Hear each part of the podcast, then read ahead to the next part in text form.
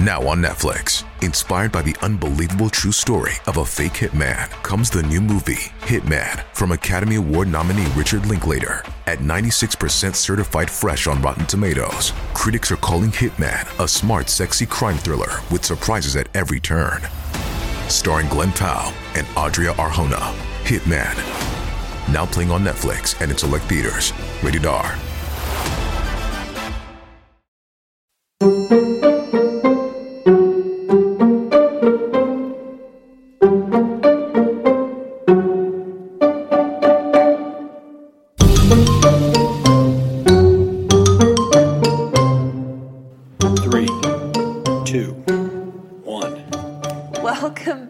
to Mama Mystery. I am your host, Kelly. And I'm the co-host Austin, and I don't know shit about crime, and she knows a lot about crime. And um, I do have a bit of a cold going on, so I do apologize for the way I sound and probably sound pretty congested. Um, and I am super tired. But guess what? Austin is in a really good and hyper mood, so he's going to really balance me out. I'm just high on life right now. And uh, today we're going to offer you another exciting, entertaining case about crime and killers. That's what we do. Mama Mystery with the murder history. That's right. So It needs to be a sticker. Yeah, I think you're right. You always say that. Oh, how do you get stickers? We'll tell you. You become a Patreon. Early access to cool shit, stickers, and more. Yep, stickers will be going out probably this week. We I kind of wanted to wait until we had um, more Patreons because as they come in, I want to like get everyone's out at the same time. So anyway, you can be expecting those in the mail very soon. So today's episode, Austin, is about the killer hiccup girl. You ever heard of her? that was made up. It's not made up. The killer hiccup girl. Yeah, quit doing that. The killer hiccup girl? yeah, she was known as the hiccup girl. Yes. Okay. So back in 2007, Jennifer Mee, otherwise known as the Hiccup Girl, was making the rounds through national morning shows like Good Morning America and The Today Show for an unrelenting case of the hiccups. Fake. She was hiccuping up to 50 times per minute. Oh my gosh, this is such horseshit already. She reportedly tried tons of remedies, but to no avail. And then finally, the hiccups stopped after she started taking medicine for Tourette's syndrome. And so apparently, the hiccups were kind of like a tick from Tourette's. That Do you she, believe it? You know, I don't know. I, I think she, okay, so I, I see on social media, specifically TikTok, this um, pick me type of girl. You know, there's always like the pick me girl, and she's always like, I don't know, just vying for attention no matter how she can get it. And I, I kind of got that energy from Jennifer Mee. I felt like she was a bit of a pick me girl. But then again, she was bullied in school for this. So, I mean, I don't know. I don't know. Has anyone anyone ever suffered from an unrelenting case of the hiccups? Not me, not anyone I know. I don't know. Maybe I'm wrong. Somebody's going to say, one star, they made fun of people who have the hiccups. but cancel culture, How do you get rid of hiccups? I just say, hey, I will hope these stop and they go oh, away eventually. Oh, okay. I learned a trick. My dad taught me this when I was a kid. You drink from a cup from the opposite end of the cup. So, like, you put your mouth on the opposite end of the cup, and then, like, you have to tilt your head forward and kind of drink upside down, and it gets rid of them. Maybe it's just a distraction to get rid of them. I've I don't heard know. it all. I don't know. But she says she tried syrup and sugar and all these things, and just it never worked. And she would literally just talk every other word she'd hiccup. It was really bizarre. But anyway, I wouldn't want to hang out with her. no, I probably wouldn't either. But just three years later, she was back in the headlines. But this time, she was no longer this little media darling with a bad case of the hiccups. This time, she was being accused of murder. I'm, you know what? I'm honest with you. I'm glad that she wasn't the one that got murdered because then I'd have to feel bad about what I said. And now I so don't. you're just glad she is the murderer in no, this scenario? I mean I'm not trying to. Don't paint me to be the bad guy. All right, let's get started. Okay. So, Jennifer Mee was born on July 28th of 1991 in St. Petersburg, Florida. I swear the craziest shit always happens in Florida, does it not? That's because everybody's down there just waiting. That's what God- is it? Heaven's waiting room. God's that's God's waiting room. All the retired folks down there sitting on the beach melting. God's America's waiting room. basement. What? America's basement. America's basement. They're just all chilling. Don't come for me. I love Florida. My mom was born and raised in Florida. I love Florida. Okay, Shout out to Florida. You can't deny that there's some It's crazy God's people waiting in room. So anyway, she was the oldest of five sisters, and at an early age, her parents split up, which she did not take very well. And this reportedly caused some abandonment issues later on in her life, as sometimes these things will do. So, with the separation, her mom had to work tirelessly to support the family so that she, so she didn't have like a lot of parental supervision growing up.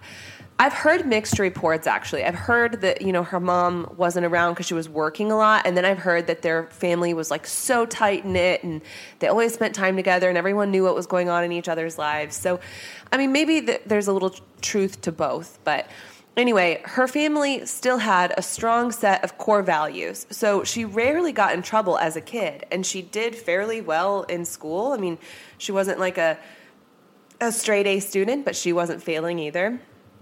And she had the hiccups then too. Yeah, the, well, she had the hiccups um, back in 2007. So Right, but what about before that? no, she didn't get the hiccups until 2007. It just randomly started one day. Got it. and lasted for like three or four weeks. Maybe it was five weeks before they finally. I'll get there, okay? Just pause. So, anyway, growing up, Jennifer admits that she was raped and molested at a young age. And like many victims of sexual assault or abuse, she did not tell anyone and she suffered through that alone. And as she got older, she started seeking male attention that she wasn't getting from a decent father figure at home. And she was doing this through destructive ways like getting involved with the wrong kinds of people, hooking up with drug dealers, and using sex to pay for her habit. Like it was a really bad a bad road she was going down. She desperately craved attention because somehow, and I feel like we see this a lot, you know, we always call it like these daddy issues, but um, somehow this attention she got from males, whether it was positive or negative, was somehow validating like her self worth. I feel like you see it all the time. But um, anyway, when she finally got this relentless case of the hiccups at age 15, people were fascinated by it, and that kind of like catapulted her into the spotlight for just a moment. It started with a local newspaper running a story on her, and then within days, she was being interviewed by Meredith Vieira on the Today Show. But like I said earlier, once her hiccups ceased, so did the attention. And they finally figured out, like I said, that you know her hiccups were caused by an involuntary tic of Tourette syndrome. So once she got on medication for that, the hiccups went away. And she tried returning to her normal life, but kids at school were really starting to make fun of her. And I think a lot of people did assume that she faked the whole hiccup thing for attention. I mean, you know, she she tried to get attention in a lot of ways. So, I mean, who could put it past her? But whether or mm-hmm. not that's true, I don't know. With this, she fell back into the same destructive tendencies of doing drugs, running with a bad crowd, and they were dealing drugs, committing crimes like theft. All in all, they were just not the type of people you would want to bring home to your parents. Like these were the people she was running with. So her antics and her big ego from her 15 minutes of fame started causing problems at home. So Jennifer started running away. And in March of 2009, she dropped out of high school, literally like right before she was due to graduate, and moved out of the house. She stayed on various friends' couches and moved between shelters. And without a job or a completed education, she just fed herself by stealing from gas stations and running around on the streets. And it was on these streets that she met and started dating an aspiring rapper named Lamont Newton. So, Lamont Newton was 22 years old. He grew up in a really unfortunate situation. His story is heartbreaking. I mean, every both of these stories are heartbreaking, so don't get me wrong, but his dad left when he was really little and his mom died when he and his siblings, well he was only 16. So they never had much growing up. So he was very familiar with living life on the streets and after his mom passed, he and his brothers became homeless. So they slept in cars or on benches at bus stops. But through all those hardships, he stayed in school. And it wasn't until a teacher noticed his struggles that he was offered some financial help. So one of his teachers actually hooked him and his brothers up with a hotel room and some money for food and some clean clothes. And by the grace of God and this teacher, he was able to graduate from high school. But after graduating, he, you know, kind of was on his own and he stuck to hustling rather than finding like a real job. And that's when he met LaRon Raiford. So they started running together, and this kind of led to like a group of kids on the street. It's not, I wouldn't call it necessarily like a gang, it was just this one tight knit group of friends that all kind of lived on the street. Mm-hmm. So Jennifer was, of course, a part of this group.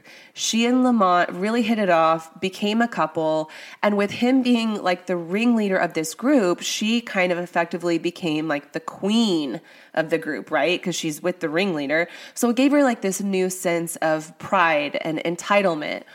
She quickly learned how to hustle, how to deal drugs, how to make money. And by the fall of 2010, Lamont and Jennifer were able to afford an apartment downtown in St. Petersburg with his running buddy LaRon Raiford and his girlfriend Jenny Sharon. So they literally would spend their days hustling to make money and then their nights partying just to spend it all away.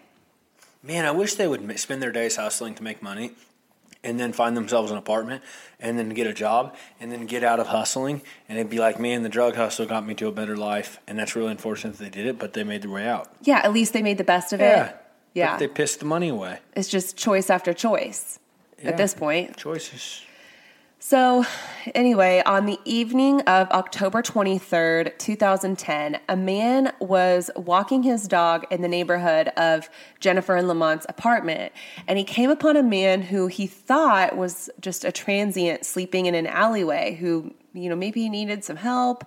He seemed to be like passed out. His dog snuck up to the man to sniff around, and the man lying, lying on the ground did not budge.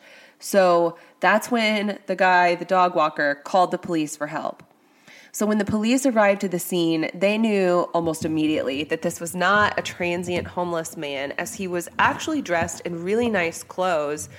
But they also noticed that his pants were unzipped and unbuttoned, pulled down below his crotch.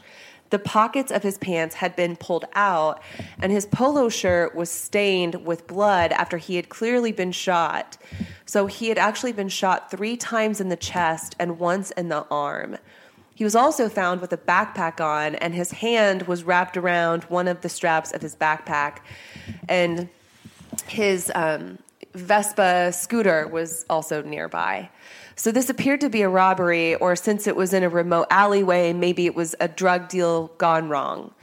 And nearby, police found a pair of goggles that you might wear on like a motorcycle, and then his abandoned uh, moped. So they ran the plates on the moped, and it came back to a man named Sh- Shanann. I'm sorry, not Shanann. Shannon Griffin. I get, I keep wanting to like mm-hmm. pronounce it correctly, and I want to say Shanann, like the Chris Watts case. Anyway, Shannon Griffin. Police went to this address that was listed for Shannon Griffin, and it was an apartment that he shared with his cousin Doug Bolden. And they broke the news to Doug. He was absolutely stunned. Of course, um, Shannon was a talented high school football player who moved from Mississippi just one year earlier after his family was uprooted due to um, Hurricane Katrina. So Shannon, I'm sorry, oh my gosh, Shannon was a good kid who worked full time at uh, Walmart. He was very proud of his job. He did not do drugs because of the drug testing that his job would randomly require. And he didn't do, like, he didn't have anything on his criminal record whatsoever. So he really was a good kid. He worked really hard to pay his dues. And it was actually his cousin who encouraged him to like get out and have some fun because all he ever did was work. So on the night of October 23rd, Shannon did just that. He got dressed up to go out, but didn't tell Doug where he was going or who he was meeting up with. He just had a hunch that he was meeting up with a girl because he looked really nice and he was like drenched in cologne, according to his cousin. He kind of joked about it. He was like, My whole apartment stunk like cologne when he left because he used so much. So Without much to go on, police pull Shanann's cell phone records, and it showed that the last person he spoke to on the phone last night was a phone number registered to LaRon Raiford. So they look him up and find that he has an extensive criminal record, and his address is nearby. So they go to the address, nobody answers, but the neighbors admit that rumors had been swirling around the complex that LaRon was involved in a homicide and that he didn't act alone. And what's crazy is like this is all happening within like the first 48 hours. Like you always hear the first 48 mm-hmm. are the most important, but this is all happening within the first 48 hours. if I'm not mistaken, it was actually happening within the first 24 hours. Like it was that fast. That's wild. So the rumor was that LaRon had a male accomplice, and this neighbor didn't know his name, but knew that he was the boyfriend of the hiccup girl, Jennifer Mee. So investigators had already gone to. So she had already had her fame of the hiccups. Yes. Yep. This is after three years later. So investigators had gone to the listed address where LaRon, Lamont, and Jennifer were supposedly living, but nobody answered. So they came up with a plan to canvass the entire complex and go door to door. And just as they're driving through the complex, they spot Jennifer walking with a friend. And right at that time, police get word that they know which apartment the boys are in. So they're knocking on the door of that apartment. And of course, nobody is answering, but they can see movement in the apartment. So police threatened to break the door in if they didn't come out. And LaRon and Lamont opened the door and surrendered and came outside. So as LaRon and Lamont are being put in the back of the squad cars, Jennifer runs up and she's all emotional, of course, begging to say goodbye to her boyfriend. And then she offers to go to the station herself. So at the station, LaRon is telling them everything that went down. And his first version of events was that he and Lamont were walking in the alleyway and just happened to walk up on Shannon. And a fight broke out for whatever reason, and shots were fired. Like, he just made it a pretty simple story. But police, of course, knew that there had to be more to this story. And with Jennifer Mee in the next room, LaRon came clean about what really happened. And he told investigators that Jennifer, maybe in an effort to gain some street cred, concocted this plan to meet a guy online, seduce him a little bit, and make plans to meet up so that they could rob him. So, which would explain his pants being down and yes. meeting and his phone call and everything else. Sure, yeah. So she got on a social networking site called Moco Space. Had you ever heard of that? Mm-mm. I had never heard of that. I know of MySpace, but I had never heard of Moco Space. Never heard of it. So anyway, she was on this website and introduced herself to Shanann as the Hiccup Girl, who gained notoriety and fame just a few years ago and they flirted back and forth and exchanged messages for a few days. But in an effort to ensure that he showed up with some money, she offered to sell him some weed.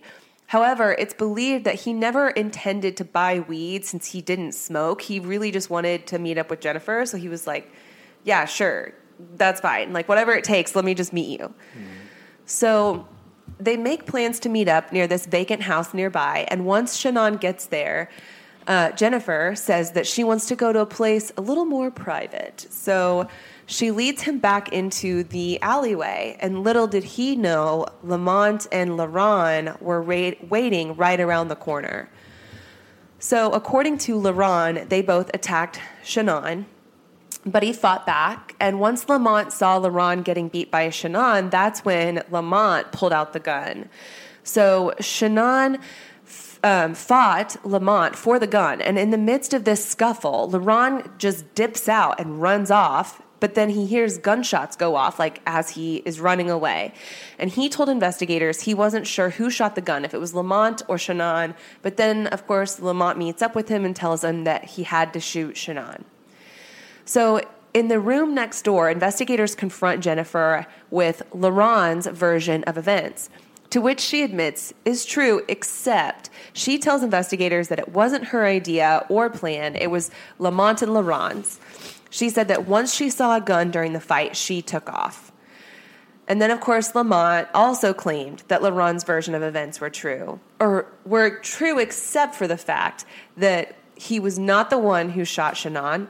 He did, however, confirm that Jennifer Mee was, in fact, the mastermind who set it all up. So, even though their stories differ a little bit, each one proves that they were all three involved in this crime, right? And of course, nobody is admitting or taking ownership to who pulled the trigger. But in the state of California, or I'm sorry, in Florida, it doesn't matter who pulled the trigger. When someone ends up dead in the midst of a crime, each person involved in that crime that ended in murder is culpable for that murder. They are quite literally guilty by association. So each one of them was charged with first degree murder. So prior to the trial, LaRon was offered a plea deal of 40 years in exchange for a guilty plea, but he rejected that deal and chose to take his chances in court, which proved to be a huge mistake because DNA evidence from the gun used showed that LaRon and only LaRon's DNA was found on the trigger or even the gun itself. So this of course proves that it was LaRon that pulled the trigger so he was found guilty of first degree murder, sentenced to life in prison without the possibility of parole. And if he had just pled guilty, he would have only gotten 40 years. But now he's got to spend the rest of his life. And it means no parole. Like, you're done. No chance. It's a death sentence, essentially. Lamont's attorney tried to tried their best to prove that Lamont had no intent to kill Shannon and that he was just in the wrong place at the wrong time. But because of his presence at the scene, the jury found him guilty of first degree murder, and he was also sentenced to life in prison without the chance of parole. And then Jennifer Mee offered to plead guilty in exchange for 15 years, but this was not accepted she ended up having to go to trial. And during the trial, the prosecution played this phone call between Jennifer and her mom. So I'm going to try to play it for you. For me, made breaking the news to her mom. I got charged for murder the first degree.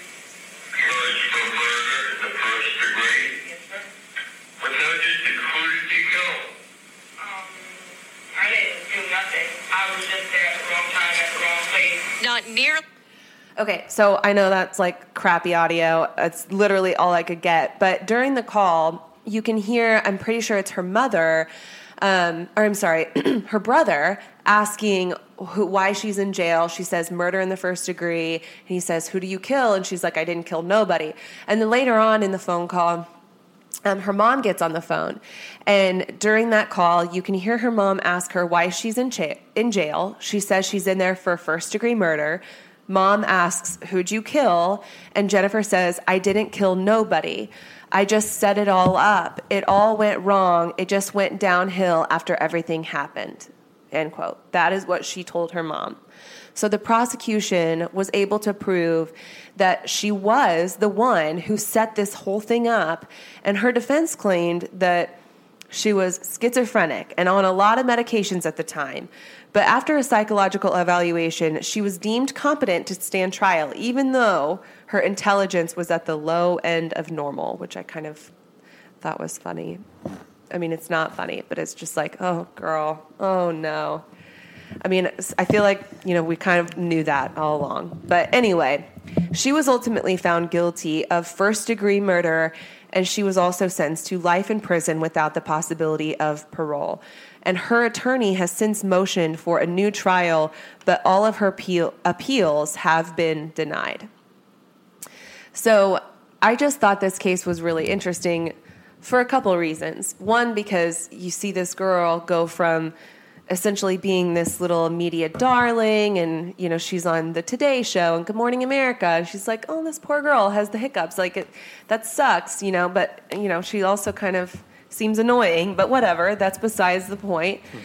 And then she gets charged with this murder.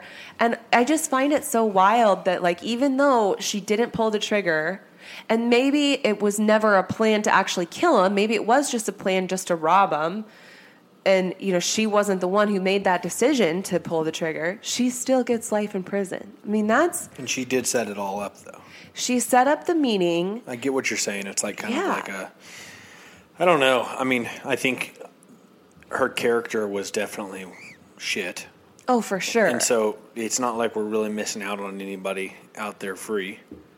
Right. And I mean, I'm sure her family would disagree. And I think, you know, some people are um, like rehabable. I don't know if I'm saying the right word there, but you know, I I think some people can turn it around. But would she have been capable of that? I don't I don't know, and now we'll never know because she made such a poor choice. And you know, I don't know. I feel kind of like it's similar to like okay, if you're riding in a vehicle and you choose to race the car next to you, right? And if the person in the back seat, like let's say Jennifer's in the back seat, she's like, "Let's race that car." Yeah, let's do it.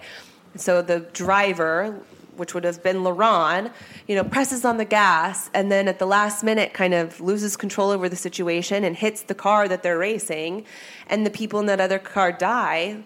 Should Jennifer be the one that's Yeah, but responsible for that? I mean, like that's But, just okay. how I'm kind of trying to make an analogy in my head. Right. No, and, and I think it's a tough analogy to make regardless. Okay, let's say there's a driver in the car, LaRon, and Jennifer's in the back seat and goes race, and then they stomp the gas, and then they get pulled over. Who's fu- should Jennifer get in trouble because she's the one that provoked the race? See, and I don't think so because so see, uh, but it's, I yeah. think it's whoever But- put but their then- foot on the but gas. then again, it's such a hard comparison to draw because you're talking about an actual person's life. yeah. So it's a whole other ballgame. So but I think that's it's what I'm too saying. hard. Like if yeah, you start racing the person next to you, and then it's too hard I mean, to draw I a don't know, comparison. though. Like the person wasn't agreeing to this race either. So like the person that died. So I mean, I don't know. It's I was too just hard to trying draw to a think of an analogy, and that was probably a shitty one. I'm sorry, guys, but you know, I was just trying to think. Like, man, it's kind of crazy though that like Yeah. even though yeah, she planned this shitty plan, right, to rob a guy, an innocent guy who had his whole life ahead of him, was a good kid. Like, yeah, she planned to rob him, and that sucks, and you should serve some time for that. But it wasn't her plan for this guy to like lose his life, I and com- now she has to spend the rest of her life in prison. So, I mean, I don't know. I completely understand when I say this that I'm probably on the insensitive side of things, but I don't think we're missing out on a lot being on the streets with Jennifer Mee being locked up and you know what she's probably just get she just chuck along there in prison and make some friends in there and at least she gets to live. I don't know. I At also she gets to live. the whole claim true. that pisses me off is the whole claim which I've talked about before of I'm a psycho. Like I don't Right. know. When I've people never claim, like, oh, I just wasn't in my right mind. I've never been able to get on board with that. And the last thing I'll say is if your 15 minutes of fame was because you had hiccups, it's a pretty shitty life. Yeah. I mean, if that's really like the peak of your your whole career as a person, as a human being, yikes. Since we're talking about drag racing, one time when I was 16, I was in a Lincoln Navigator. And I, Oh, no. I was in a family member's Lincoln Navigator. I was 17 maybe. And I, I uh, was next to a car and we quote unquote raced off the line when the light turned green. Mm-hmm. But it's a Lincoln Navigator and it was super heavy and not fast. And right I'm be- just imagining this. Right like, behind me, there was a huge cop. SUV. Oh my god! Austin. and it, and it lit me up, and I literally got through the intersection and took a right into Walgreens, and I pulled in. And he goes, "Did your parents not teach you to check your rearview mirror for a cop before you engage in a drag race?" And I said, "I'm in a Navigator." I'm in a town car. I said, "I'm in a Navigator," and he said, "What's your point?" And I said, "You think I'm drag racing in a Navigator?" And he said. Do I have stupid written on my forehead? I so badly wanted to say yes, but I didn't. you know, if anyone doubts this story, I can promise you it's true. Austin has a mouth, and he's not always afraid to use it. So I definitely believe your story, babe. I do. Mama, mystery, out. Bye. I can't do a high pitch. I have a cold. Bye.